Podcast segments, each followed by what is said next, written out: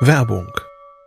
Was nervt extrem? Richtig, wenn Webseiten lange laden. Deswegen machst du deine Seiten schnell, indem du an den Web Vitals schraubst. Dabei schwer zu optimieren? Die Time to First Byte. Das hat Mitwald jetzt geändert. Im Managed Cloud Hosting des Agenturhosters bekommst du eine genaue Analyse deiner Time to First Byte. Du siehst erstmals, über welche Hebel du die KPI verbessern kannst. Teste jetzt 30 Tage kostenlos. Alle Infos unter www.mitwald.de/heise. you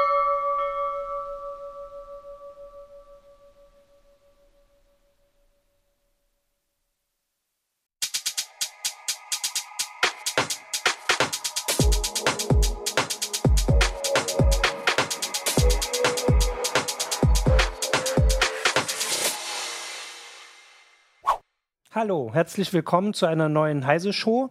Ich bin Martin Holland aus dem Newsroom von Heise Online und heute möchten wir über ja, ein Jubiläum sprechen, das auch ich, wahrscheinlich für die meisten Zuschauer schon wieder 20 Jahre zurückliegt. Und zwar hat vor genau zwei Jahrzehnten Deep Blue, mit Deep Blue der erste Computer gegen den amtierenden Schachweltmeister gewonnen. Und zwar gegen Garry Kasparov damals. Und da wollen wir jetzt mal gucken, das war so eine Geschichte, die auch in der CT damals schon sehr ausführlich begleitet wurde, mit vielen Voraussagen auch, was das so bedeutet für KI und äh, Machine, äh, Machine, Machine Learning, äh, dass jetzt die äh, die Königsdisziplin, wie es zumindest damals genannt wurde, Schach gefallen ist. Dann wurden danach noch ein paar entdeckt. Ähm, genau, und dazu äh, möchte ich heute äh, sprechen mit, äh, einerseits haben wir zugeschaltet Herbert Braun, unser Schachexperte, äh, der sitzt in Berlin und per Skype ist zugeschaltet, genau, und äh, Johannes Merkert aus der CT, der sich mit neuronalen Netzen, KI, dem aktuellen Stand beschäftigt, weil über Schach genau. ist man irgendwie schon weit ja, hinaus. Schach ist ja seit 20 Jahren gelöst. Genau, ja, irgendwie ist das schon gemacht. genau, Herbert, dann fangen wir mal mit dir an. Was war denn das, äh, das Besondere? War das überraschend oder war das erwartet damals? Kannst du dich daran erinnern?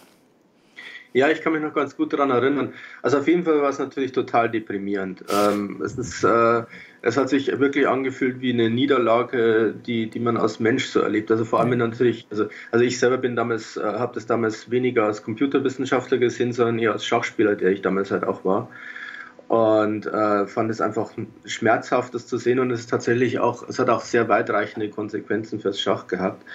Ähm, Ansonsten sind die Prognosen, wie das Match ausgehen würde, ja total weit auseinandergegangen damals. Es gab ja schon irgendwie, äh, ich glaube, ich habe ich hab vorhin mal ein bisschen, bisschen rumgelesen. Ich glaube, die erste Prognose stammte irgendwie von 1957, äh, dass man gesagt hat, in zehn Jahren werden Computer stärker Schach spielen ja. als Menschen. Jemand anderer hat dann wieder gesagt, äh, ich glaube, dass in zehn Jahren jedes zehnjährige Kind immer noch einen Computer schlagen kann. War, war dann irgendwo so in der Mitte. Ähm, ich habe, äh, es, es gab wirklich, also äh, vor dem, es, äh, 1997, 1997 war das ja schon der, das zweite Match, es war ja. ein Rematch. Ähm, die erste Auflage gab es ja 1996 und es gab ähm, äh, damals auch schon Prognosen von Leuten, die sich wirklich gut auskannten. Also von David Levy zum Beispiel, der sich äh, jahrelang intensivst mit, mit äh, Computerschach befasst hat, der in diversen an diversen Projekten beteiligt war, an der Entwicklung, der selber auch ein sehr starker Schachspieler gewesen ist. Er meinte damals auch, dass, ähm, dass Schachcomputer erstmal noch von, von, von jemandem, der wirklich auf, auf allerhöchstem Niveau spielt, vom, vom Brett gefegt werden. Ähm, von daher, es kam ein bisschen überraschend tatsächlich, dass äh, 1997 ähm, dass, dass, es, ja. dass der Computer das Match gewonnen hat. Also ich, ich glaube, die meisten hätten gedacht, wir haben noch ein paar Jahre. Ja, also ich habe auch äh, nachgelesen, auch in der CT, weil ich mich jetzt also zumindest nicht ganz so bewusst daran erinnere, als nicht so Schachspieler.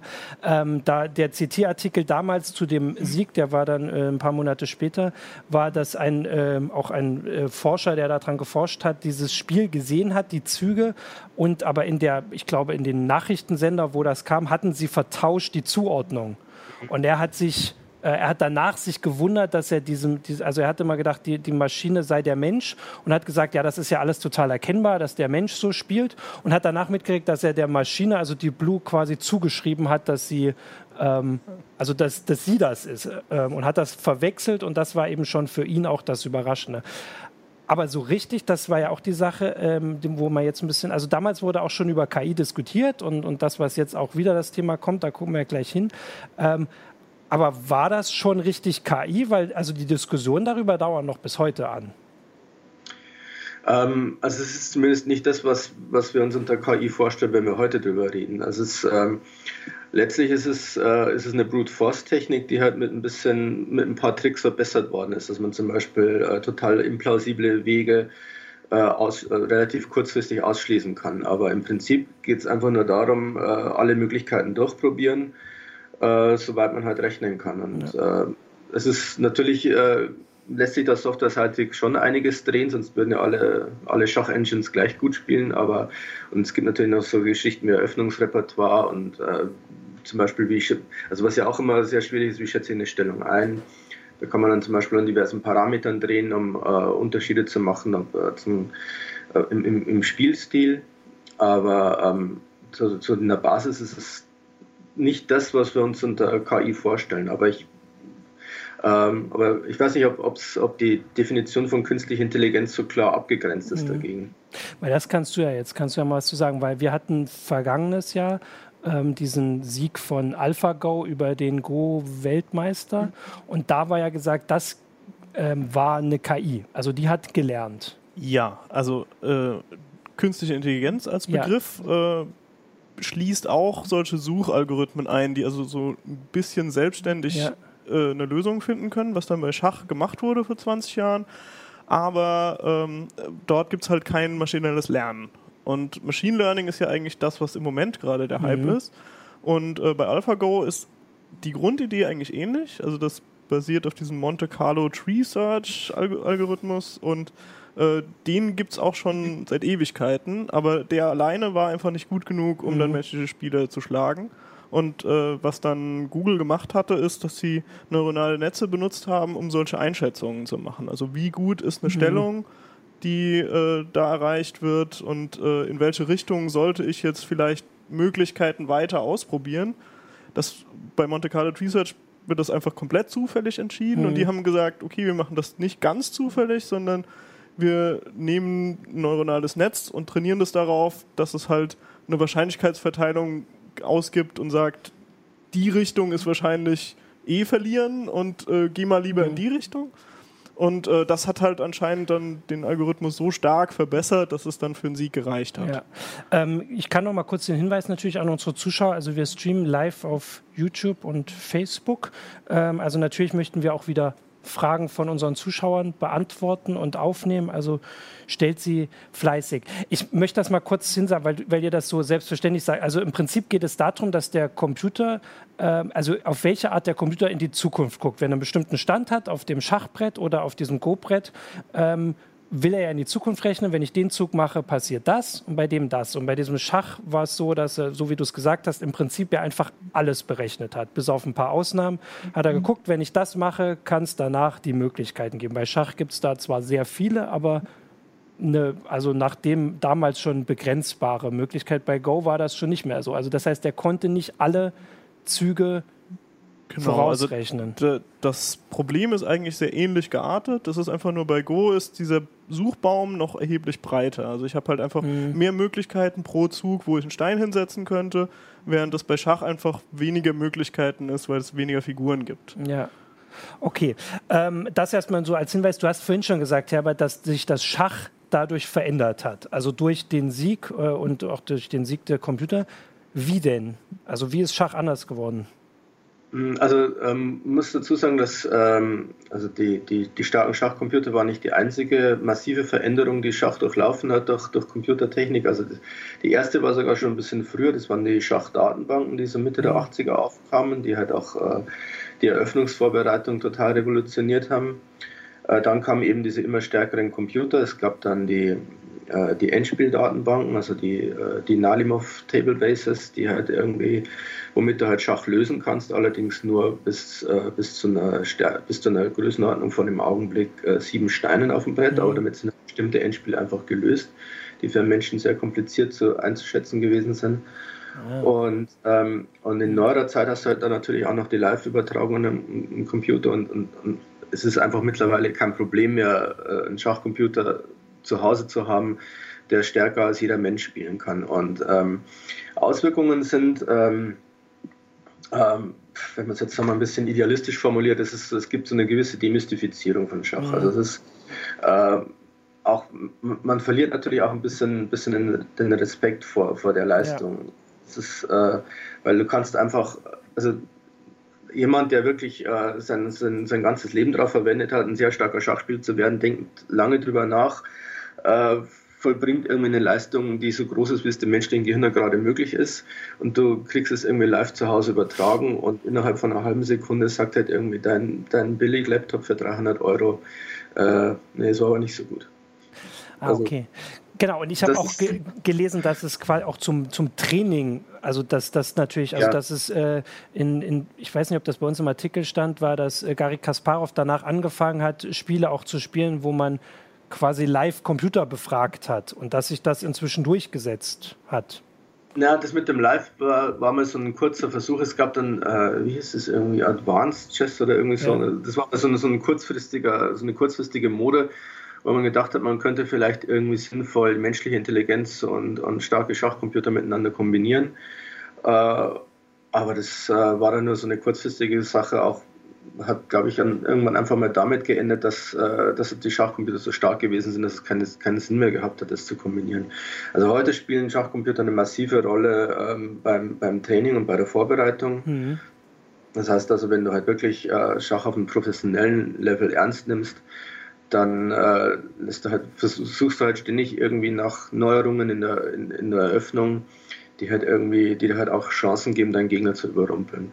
Und generell hat es auch ein bisschen Einfluss auf den, auf den Spielstil gehabt. Also, ähm, also wie ich es am besten fassen kann, also Schach war früher sehr viel statischer. Also es ist sehr viel, hat sehr viel mehr von, von allgemeinen Prinzipien und Überlegungen gelebt. Also man ist, ähm, also menschliche Stärke beim Schachspielen ist jetzt weniger die, die Berechnung, sondern es ist eher das Erkennen von Strukturen und Mustern. Mhm. Äh, so ähnlich übrigens beim Go auch obwohl Schach ein sehr viel schnelleres und, und äh, von der Zahl der Möglichkeiten ja einfacheres Spiel ist. Aber es ist, ist eine, eine vergleichbare Geschichte. Mhm. Ähm, ja. Äh, sorry, wenn ich. Nee, mach mal, äh, sorry. Gibt es ein, berühmtes, ein berühmtes Zitat von dem Schachmeister äh, Capablanca in den 20er Jahren, der meinte äh, auf die Frage, wie viele Züge berechnen Sie eigentlich im Durchschnitt voraus? Und er sagte gar keinen. Ah, okay. Also, und das hab, hat sich geändert. Genau, und ich habe äh, gesehen, oder auch letztes Jahr, als wir diese Berichterstattung zu Go hatten, was nun eben der, der aktuelle Fall ist, ist, dass der Computer äh, oder die Maschine richtig überraschende Sachen gemacht hat, auf eine Art gespielt hat, die man so nicht gesehen hat. Ich bin da jetzt nicht der, der Go-Experte, weder Go noch Schach, aber dass die gesagt haben, also wir können von der Maschine was lernen weil, weil sie neue Möglichkeiten rausgefunden hat. Ja, also was bei Go auch echt interessant war, war, dass sie äh, das zuerst angefangen haben zu trainieren mit äh, Go-Matches, die halt auch in so einer Datenbank mhm. standen. Äh, und dass damit, äh, also diese Intuition, die das neuronale Netz lernt, äh, auf den Stand gebracht haben, der halt äh, schon mal nicht schlecht war, aber wahrscheinlich nicht besser als das, was Menschen spielen. Ja. Und dann haben sie aber weiter trainiert, indem sie das Programm gegen das Programm spielen gelassen haben. Mhm. Und äh, damit konnten, konnte sich das quasi selber verbessern. Und äh, das ist wohl sogar auch nach dem Match jetzt noch weitergegangen. Genau, weil es gab, wir hatten die Meldung, ich hatte das in der zu der äh, Heise Show heute verlinkt, Meldung, mhm. dass jetzt in den letzten Monaten, also das spielen Leute halt auch über übers Netz und gegen, gegen andere Gegner und dass da so ein unbekannter Gegner aufgetaucht war, der alle besiegt hat, reihenweise, egal von welchem Können.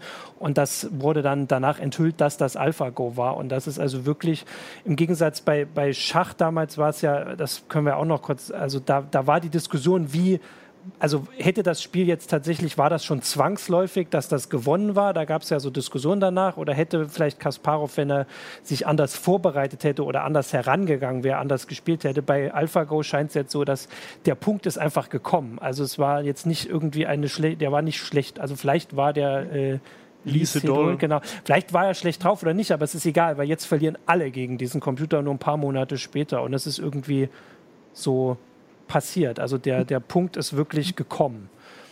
Naja, wenn du halt äh, so ein Netz ja. einmal trainiert ja. hast, dann kannst du es natürlich immer weiter trainieren von diesem Stand aus. Und damit wirst du eigentlich, wenn du das richtig machst, wirst du nicht wieder schlechter. Ja.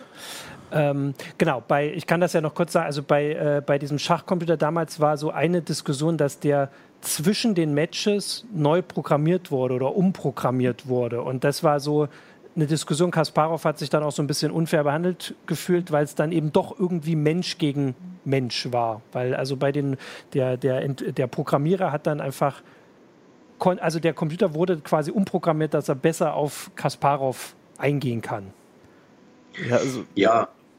also es ist, äh, Kasparov hat damals äh, ein ziemliches Fass aufgemacht. Ja. Äh, es ist auch ähm, ein fundamentaler Unterschied, den man damals erst auch so richtig äh, zu begreifen begonnen hat, ist halt, äh, welche Rolle Psychologie im Schachspiel mhm. spielt. Also es ist halt auch, ähm, also es ist gerade bei, bei so einer Persönlichkeit wie Kasparov, der halt auch äh, einfach eine sehr beeindruckende Präsenz hatte und der halt einfach äh, seine Gegner wirklich auch eingeschüchtert hat und das funktioniert natürlich gegen Computer. Ja. Und ähm, stattdessen äh, hat es, ist es dann psychologisch gegen ihn halt auch gekippt, dass er war in der, in der zweiten Partie des Matches von 1997 war so, so ein Wendepunkt ähm, wo ihn der Computer wohl sehr überrascht hat. Also die frühen Schachcomputer waren alle sehr, sehr gierig. Also die haben halt äh, versucht, äh, Material zu gewinnen, weil das ist natürlich das, was du am leichtesten zählen kannst. Mhm. Und ähm, und Kasparov hat sich halt sehr überrascht gefühlt von einem Zug, wo in einer ziemlich schlechten Stellung, wo der Computer nicht, äh, nicht angefangen hat, das Material äh, sich zu schnappen, sondern wo er äh, angefangen hat, irgendwie das Gegenspiel, ein mögliches Gegenspiel von Kasparov zu unterbinden. Und das ist halt so was, was ein, was ein typisch menschlicher Herangehensweise ist. Ja. Von, von jemandem, der sich, der, der, von einem starken Schauspieler. Du versuchst halt irgendwie ähm, einen Deckel drauf zu halten und dann fällt das Material irgendwann von selber.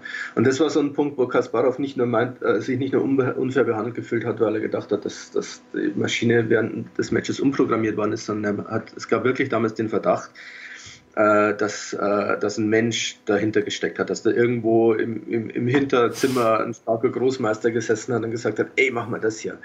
Ähm, was total witzig ist aus heutiger Sicht, weil heute, wenn man heute über Betrug im, im Turnierschach redet, dann ist es natürlich immer umgekehrt, äh, dass ja, jemand stimmt. irgendwie einen kleinen Computer in den Turniersaal reinspielt. Ja. Genau. Ich denke, äh, das ist halt auch der entscheidende Unterschied. Also warum sich diese Algorithmen von damals irgendwie nach heutigen Standards nicht wirklich nach künstlicher Intelligenz anfühlen, ist, weil die sind ja von Menschen programmiert mhm. und auch die Parameter festgelegt ja. von Menschen. Und insofern spielt ja dann eigentlich, wenn man ehrlich ist, so ein Team von, von Wissenschaftlern mit ihrer Maschine gegen eine Person. Mhm. Und äh, dass dieses Verhältnis einfach irgendwann kippt, weil die da einfach den ja, Algorithmus klar, ja. gut genug äh, optimiert haben, äh, das ist, finde ich, auch nicht so überraschend. Also da ist die Entwicklung jetzt, wo halt die Rechner auch selber was lernen, wo dann auch kein Mensch mehr wirklich mitkommt und sagt, ich weiß nicht genau, was das gelernt ja. hat, aber es funktioniert. Das ist halt äh, irgendwie noch mal ein bisschen ja. autonomer. Ja. Ähm, wir haben jetzt im, äh, vor allem auf YouTube schon so ein bisschen eine Diskussion und da kam vor allem am Anfang die Frage, was das denn für einen praktischen Nutzen hat. Also äh, man kann es ja jetzt, also bei dem Schach könnte man ja jetzt schon über, also da, das ist 20 Jahre her, hat sich das irgendwie auf also ausgeweitet. Also der, der Schach, der Deep Blue ist irgendwann eingemottet worden. Der, der Quellcode, ich weiß nicht, ob der freigegeben wurde oder zumindest den hat, den gibt es natürlich noch. Aber der Computer ist eingemottet worden. Hat man da irgendwas Praktisches rausgenommen für, für andere Aspekte? Könnt ihr da was sagen? Herbert ist eingefroren und sieht aus, als wäre er eingeschlafen. Kannst du was? Ähm, da ist nee, er wieder. Ah, da ist er. ähm, schwer zu sagen. Es ist schon es ist, glaube ich, schon eine relativ isolierte Domäne gewesen.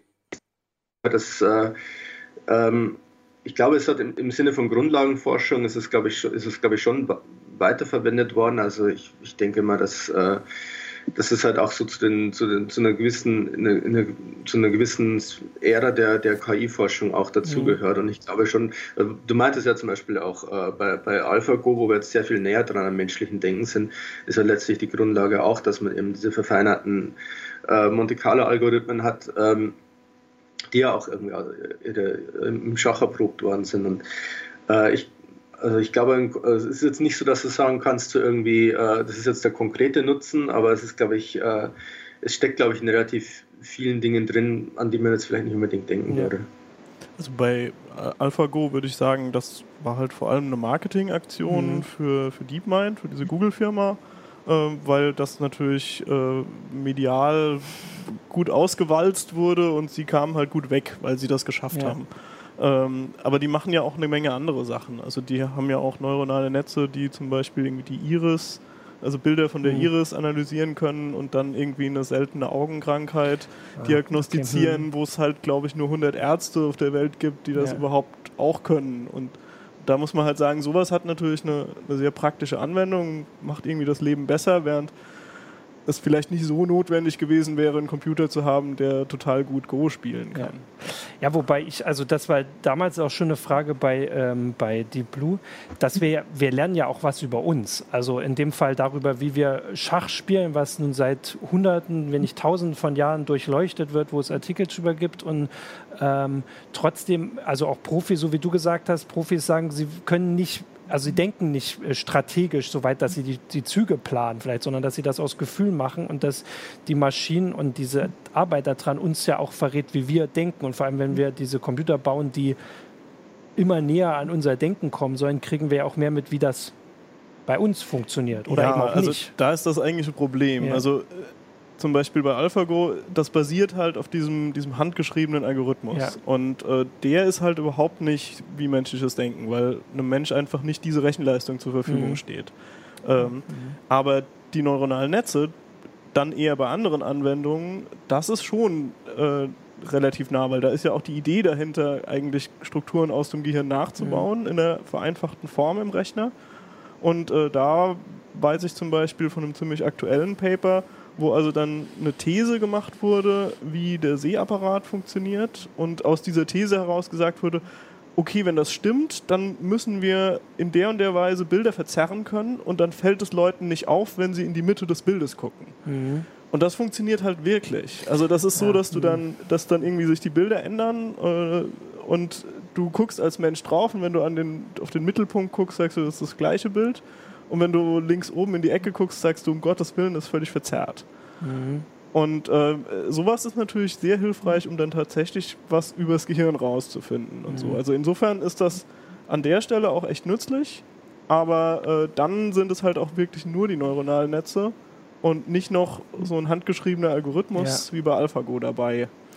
Ja, und eigentlich sind es ja die ganzen Geschichten, über die man gerade so schreibt, dass es, oder wir so schreiben, dass es immer wieder Studien gibt, die Jobs könnten durch Maschinen ersetzt werden und durch KI. Und das sind ja, also die Grundlagen kommen daher. Also ich meine, das sind Maschinen, die Aufgaben lernen und darin irgendwann besser werden als wir. Und äh, da ist es halt jetzt ein Spiel und ich finde, also ich finde das sehr spannend. Ich habe vorhin auch geguckt, was es halt für andere Spiele gibt und wo die also wann die so besiegt, also wann der Mensch da besiegt wurde und dass das so richtig unterschiedlich ist, dass es halt Spiele gibt, die schon seit Jahren also geknackt sind, in Anführungsstrichen.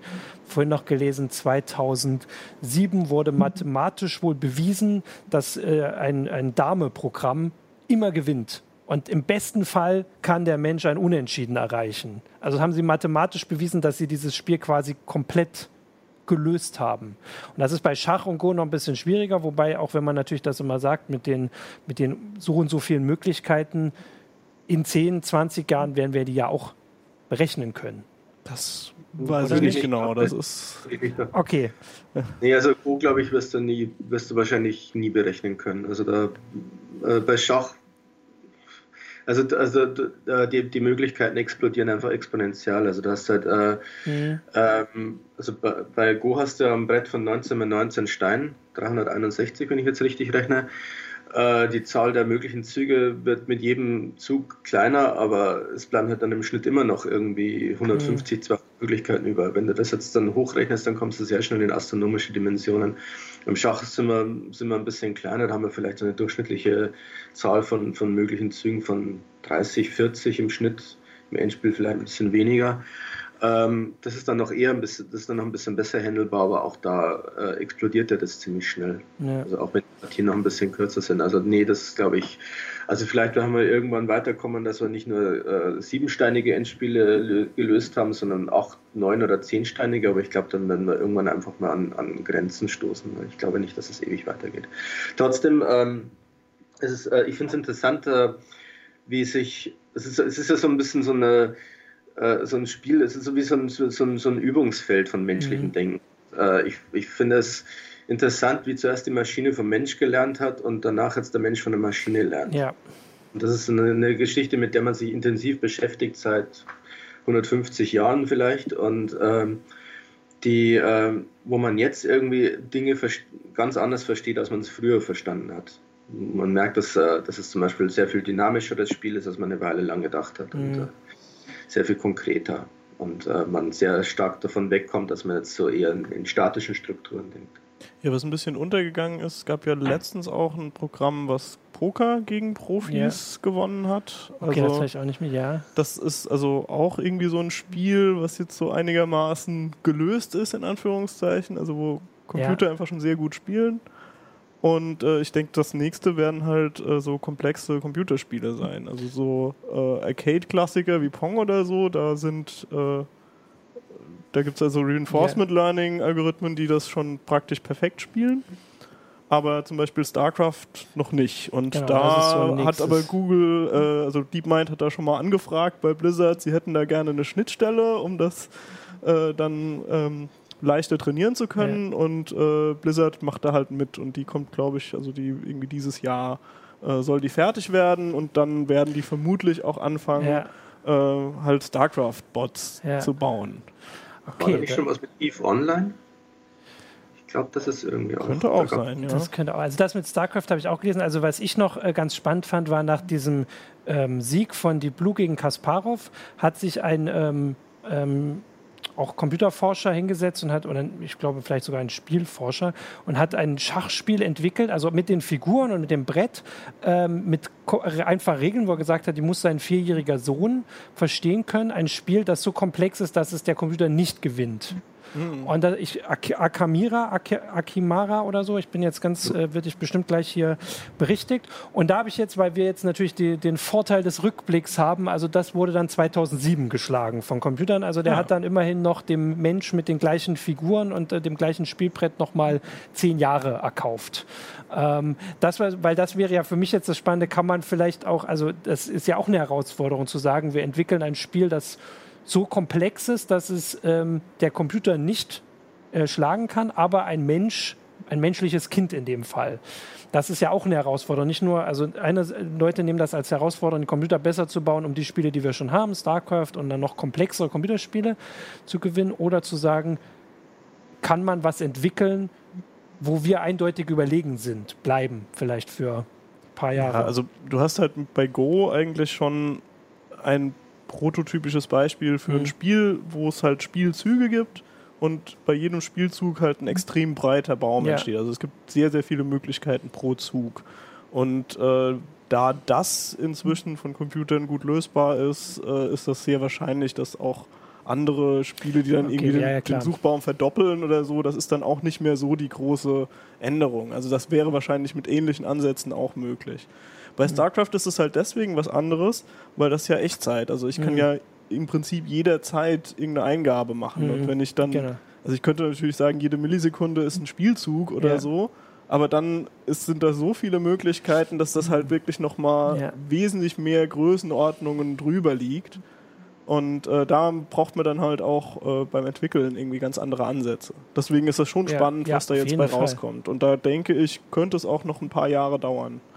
Das ist ja schon, das ist ja schon mal so eine Voraussage, wie wir sie auch in der CT hatten, wo ich hatte, ich habe in dem einen Artikel die beiden CTs von 96 und 97 geteilt und 96 gab es Forscher, die gesagt haben, der erste Sieg über einen Schachweltmeister liegt noch zehn Jahre in der Zukunft. Ähm, hat sich nicht ganz beweitet. Ich habe noch eine Frage, weil du es vorhin aufgezählt hast. Äh, fallen dir noch andere Google KI-Technologien ein, die schon im also schreibt ähm, Capilino schreibt im alltäglichen Einsatz sind oder vielleicht einfach im Einsatz, weiß gar nicht. Also naja, im Prinzip sind, glaube ich, bei AlphaGo auch Convolutional Networks eingesetzt worden und das sind die gleichen, also die gleiche Grundidee, die zum Beispiel auch bei Google Maps äh, zum Einsatz kommt, um die äh, Straßennamen zu erkennen und so Sachen. Ah, also diese mhm. Bilderkennungsalgorithmen, die basieren alle auf diesem Convolution-Layern und äh, die sind also im praktischen Einsatz und mit denen kann man auch immer mehr machen. Und äh, wir haben jetzt in der nächsten CT auch eine ganze Menge äh, Artikel zu äh, eigentlich hauptsächlich solche Algorithmen im Einsatz mit Bildbearbeitung. Also wo ich ja. dann irgendwie äh, automatisch was freistellen kann oder einfärben oder Bilder hochskalieren. Äh, und äh, das funktioniert halt relativ gut mit, äh, mit genau diesen Algorithmen. Ja, weil das äh, Programm das dann automatisch erkennt. Also es erkennt, dass es der, die Person oder Genau, das, das lernt dann aus den mhm. Bildern heraus, dass es irgendwie bestimmte Formen gibt und dass die immer wieder vorkommen. Und dann kann man zum Beispiel, ähm, wenn man was kolorieren will oder so, dann kann man halt sagen, ich lege den, die Farbe von einem Pixel fest und dann findet der Rechner selber raus, was zum Rest von diesem Objekt mhm. gehört und malt das in der gleichen Farbe an. Und das sieht erstaunlich gut aus. Ja. Und wahrscheinlich ist es da das zum Beispiel dafür, dass auch wenn man jetzt fragt, dass wir das gar nicht so mitkriegen werden, wie das sich immer weiter, also wie die KI immer weitere Felder äh, übernimmt oder da besser wird. Also weil Na, das doch, also ich würde schon sagen, dass wir das mitkriegen. Aber ich weiß nicht, ob wir mitkriegen, dass es eine KI ist, die das macht. Also wenn man die meisten werden sich nicht bewusst machen, dass das bei Google Maps Technik ist. Ach so, ja, das äh, klar. Also, also als Endanwender kann das untergehen genau. quasi, weil einfach plötzlich Dinge gehen, die vorher nicht gingen und so und man weiß ja nicht, wie, wie das, gerade wenn es irgendwie in der Cloud gerechnet wird, mhm. wie das dann gemacht wird. Aber äh, also wenn man halt die Forschung und so mitverfolgt, also das ist ganz nett, die KI-Forscher, die veröffentlichen eigentlich alles online ja. immer und auch oft Code dazu und so. Also man kann erstaunlich viele Dinge auch State of the Art ausprobieren, wenn man will und die Zeit hat und mhm. das zum Laufen kriegt, was nicht immer so einfach ist. Aber ähm, also das ist schon, man kann das nachverfolgen, wenn man ja. will. Ich glaube dass äh, auf, auf dem Gebiet halt dann auch äh, so Sachen wie Schach oder Go die halt so sehr vereinfachte Modelle von der Wirklichkeit sind, äh, ihre Rolle in der KI-Forschung spielen, dass sie jetzt so eine Art äh, Trainingsplatz gewesen mhm. sind für KI-Verfahren. Ja. Ähm, ich habe auch noch den, äh, die Frage von Mr. X 1980 JYT, äh, ob die Wetter- und Klimamodelle nicht auch eine Form von KI sind. Ich weiß nicht, ob wir da Experten hier, ob ihr da Experten. Also ich bin kein Experte, ja. aber ich würde sagen eher nicht, weil das ist halt eine, eine Simulation, die wahrscheinlich, also die, wo für Wahrscheinlichkeiten vorkommen mhm. äh, und natürlich rechnet die dann in die Zukunft. Also so ein bisschen ja. wie auch beim Schach, wo ja. dann gesagt wird, ich rechne mal ein paar Züge in die Zukunft und gucke, ob, wenn ich jetzt den Springer bewege, ob ich dann vielleicht gewinne oder verliere. So ähnlich ist das schon auch bei den Klimamodellen, aber ich habe dort ja kein Feedback, ob das dann, also ich habe ja kein Gewinnen oder Verlieren dann. Ah. Und deswegen gibt es dann halt am Ende nur ein, ja, es ist halt am wahrscheinlichsten, dass es nächsten Freitag regnet oder so. Das kommt dann im Idealfall raus, aber äh, ich kann dann nicht so viel mehr darüber sagen, mhm. außer äh, die Varianz ja. ist relativ groß. Es könnte auch sein, dass es Sonne gibt oder so. Man könnte sie ja vielleicht dann so trainieren, wenn sie die Ergebnisse passieren ja irgendwann. Also nächste Woche erkennt man dann, ob also ich will es nicht ausschließen, ja. dass bei, bei Klimamodellen mhm. neuronale Netze zum Einsatz kommen könnten. Aber äh, ich glaube, im Moment ist äh, der Weg einfach, dass die die Rechenleistung eher dafür ja. nutzen, um äh, bei der Simulation die, die Welt, also die Atmosphäre in kleinere Würfel zu zerteilen mhm. und für jeden Würfel alle Berechnungen durchzuführen. Und wenn ich einfach mehr Rechenleistung zur Verfügung ja. habe, dann mache ich ein kleineres genau, Raster, genau, ja. dann ist das alles ein bisschen genauer und dann gehen halt, also dann habe ich trotzdem weniger Unsicherheit. Also das ja. ist wahrscheinlich effizienter als äh, mit so einer Intuition okay. von einem neuronalen Netz zu arbeiten, bei der ich vielleicht auch gar nicht so genau weiß, was sie mir jetzt genau sagt, weil das, was sie ausgibt, ist meistens schon etwas, was aussieht wie eine Wahrscheinlichkeitsverteilung, aber rational gesehen ist es keine, sondern eigentlich ist es so ein, das Netz hat mal was geschätzt. Ah, okay. Hm. Ja, aber dann sind wir ja zumindest bei den KI-Modellen weiterhin noch bei diesem Schachmodell, dass man einfach die, die Rechenleistung draufwirft. Und deswegen sind die Wettermodelle besser geworden, weil man mehr Rechenleistung hat, die man drauf werfen Ja, ja, auf jeden Fall. Genau. Okay, ja, ich gucke noch, ob wir hier noch äh, andere Hinweise haben. Ich äh, hatte ja vorhin, also wir haben natürlich noch Hinweise auf Spiele, die man äh, äh, die die Computer noch nicht können. Haben wir hier, ich sehe was, was du nicht siehst. Ich habe ähm, XKCD hat vor, ich tatsächlich findet man bei XKCD kein Datum von den Beiträgen. Also der muss schon sehr alt sein. Der hat einen Comic gemacht, wo er, also wo er mal aufgelistet hat, welche Spiele schon geschafft sind und welche noch in der Zukunft liegen. Da war Go noch weit in der Zukunft. Äh, und er hatte als letztes Spiel Calvin Ball von Calvin und Hobbes, wo sich die Regeln andauernd verändern. Äh, und zwar immer nach den, äh, nach den Meinungen von Calvin. Und dass das wahrscheinlich für immer ungelöst bleibt. Also zumindest solche Sachen kann man, ähm, könnte man sich vorstellen. Ich habe hier auch noch eine Frage von YouTube-Checker Alta fragt, ob eine KI als politische Leitfigur als Regierung denkbar wäre. Das wäre natürlich jetzt. Das also das sind wir jetzt ein bisschen bei Star ja. Trek oder so. Ja. also denkbar ist alles, aber äh, das würde sehr, sehr lange dauern. Ja. Also im Moment ist es halt so, dass, dass alle Sachen, die wirklich gemacht werden, sind schwache KI. Also äh, KI als Werkzeug, wo ich sage, ich will eine ganz bestimmte Sache rauskriegen. Ich weiß auch anhand der Trainingsdaten eigentlich immer, was ich rauskriegen möchte. Mhm.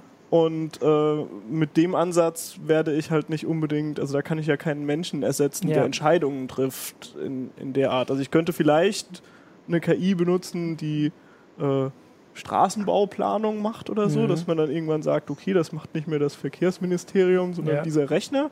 Das könnte auch sein, dass der das vielleicht auch besser macht. Das, je mhm. nachdem, wie man den halt programmiert, könnte das ja. klappen. Aber äh, wenn ich halt sage, naja, ich will jetzt einfach die Regierung ersetzen, weil Menschen machen Fehler und Rechner nicht oder so, äh, das ist also ziemlich Zukunftsmusik. Dann müsste man ja eigentlich etwas bauen, was so ähnlich funktioniert wie ein Mensch, aber besser ist. Aber besser, genau.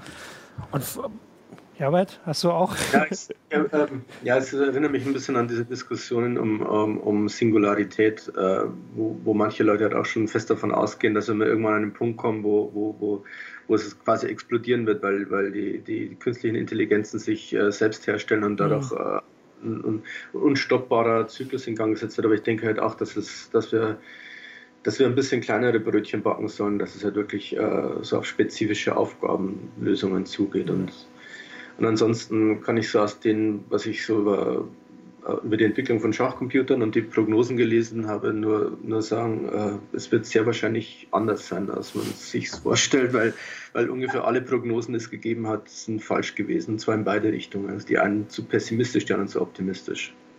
Okay, also ich. Also, ja. Was Singularität angeht, würde ich der ganzen Sache schon noch einige Jahre geben, weil also es gibt Ansätze, um zum Beispiel Hyperparameter auch automatisch zu optimieren also KI zu benutzen, um KI besser zu machen.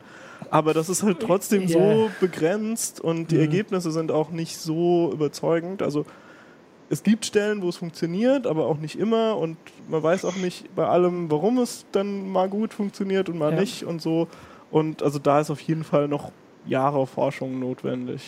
Ja, wir, haben, wir haben ja angefangen mit Zuschauerfragen, wie weit das realistisch und äh, überhaupt äh, Bezug zum Alltag hat. Und jetzt als nächstes dann gleich die Superfrage, weil wir haben es ja bei den Spielen, sind wir ja schon dazu gekommen, dass es noch Spiele gibt, die unsere Domänen sind als Menschen, wir uns jetzt mal da alle zusammen, also oder zumindest, wo man sich nicht vorstellen kann, dass es automatisch immer der Computer gewinnt, weil er jetzt nicht per se Vorteile hat.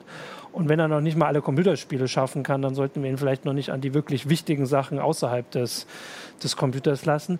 Aber die, den Gedankengang verstehe ich schon, auch wenn wir diese, diese AlphaGo-Geschichte, dass es jetzt Computer gibt, wo man nicht mehr also wo man danach gucken muss, warum hat er das gemacht? Warum hat er diesen Zug gemacht und dann Leute sich damit beschäftigen? Jetzt natürlich in einem ganz speziellen Einzelfall, aber das wäre ja bei Straßen dann das Gleiche, dass man am Ende will man trotzdem gucken, warum geht die Straße da lang? Und das Spannende ist, dass es eben jetzt schon Einsatzszenarien gibt, wo wir am Ende etwas Überraschendes rausbekommen.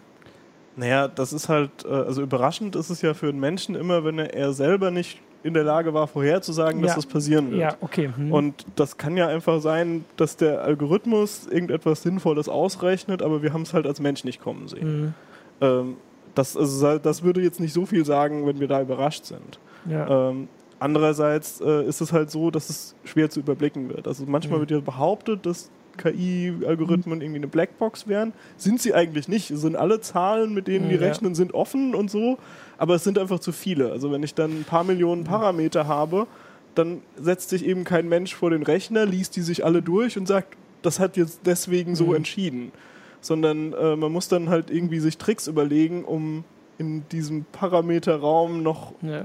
was zu erkennen oder so. Oder den Prozess mal umkehren mhm. und sagen, ja, was kommt denn da raus, wenn man das andersrum ja, okay, benutzt ja. oder so. Und äh, deswegen ist das so ein bisschen geheimnisvoll alles, aber im Grunde genommen kann ich alles nachgucken ja. und es ist auch deterministisch, wie es berechnet wird. Genau, aber wenn man so sieht, machen diese ganzen KI-Forschung, also von Schach über Go bis zu den Sachen, die KI noch gar nicht kann, ja eigentlich dann doch etwas optimistisch und etwas, also man ist nicht mehr ganz so äh, persönlich getroffen als Mensch, weil es ja doch zeigt, wie, also wie viele Parameter in alltägliche Handlungen für uns einfließen, die für uns ganz normal sind, die für KI, also bei manchen ist es halt das Computerspiel, also da gibt es Leute, die können das halt immer noch viel besser oder eben komplett andere Sachen, wo man jetzt auch überlegen kann, dass KI noch nicht dran ist. Also irgendwie haben wir ja noch genug übrig, ähm, was, wo wir besser sind. Ja, also ich glaube, unsere Menschlichkeit werden wir nicht verlieren. Genau, und vor allem zeigt es halt, wie groß diese Sachen auch sind, diese alltäglichen Sachen. Das ist halt, also was wir hatten, dass Schach nun wirklich im Vergleichsweise simpel ist, ein paar Regeln äh, und sowas. Und das hat so lange gedauert. Go hat nicht viel mehr Regeln, sondern nur mehr, äh, mehr Steine. Das hat ähm, aber wenig Regeln.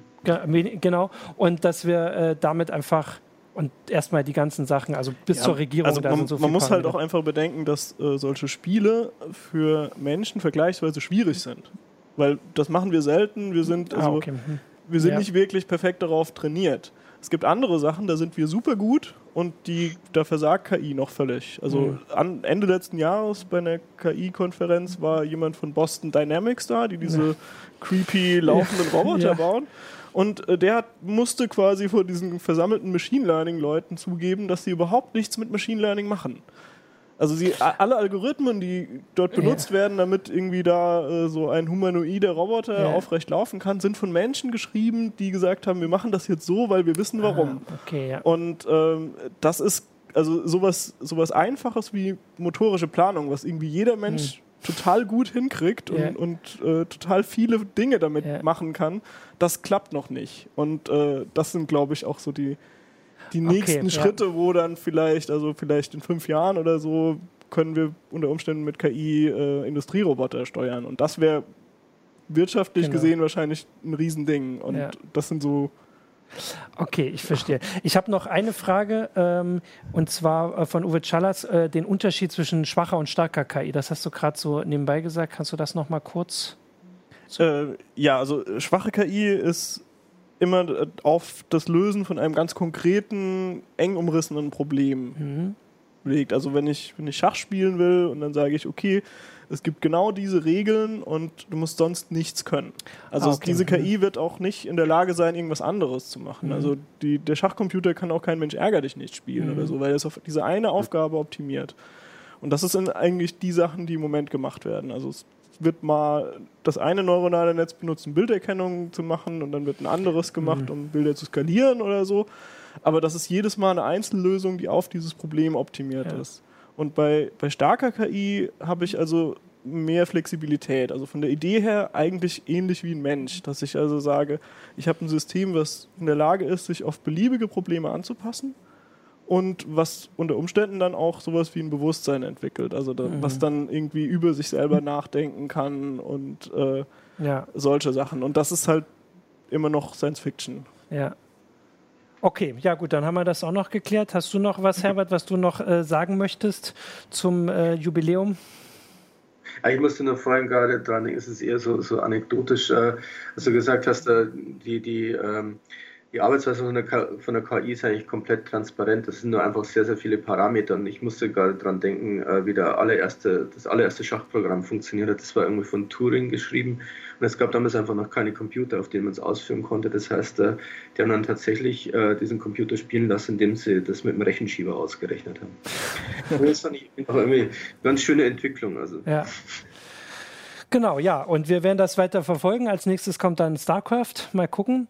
Ähm, und dann gucken wir mal, was das für uns bedeutet, für alle StarCraft-Spieler in unserem Publikum und welches Spiel dann als nächstes kommt. Da kann man ja auch mal diskutieren. Das ist ja nur der erste also, Schritt. Es gibt ja noch ein paar. Das wird wahrscheinlich der nächste große Trainingsgrund für die künstlichen Intelligenzen, wenn der halt einfach ein bisschen näher an unseren. Ja, ja, natürlich. Genau. Fußball vielleicht. Fußball ist noch, ja, da kann man ja den Robocup immer, da gibt es ja die ganz verschiedenen Ligen und da üben sie auch da schon. Da würde ich dran. aber auf Podolski setzen. Ja.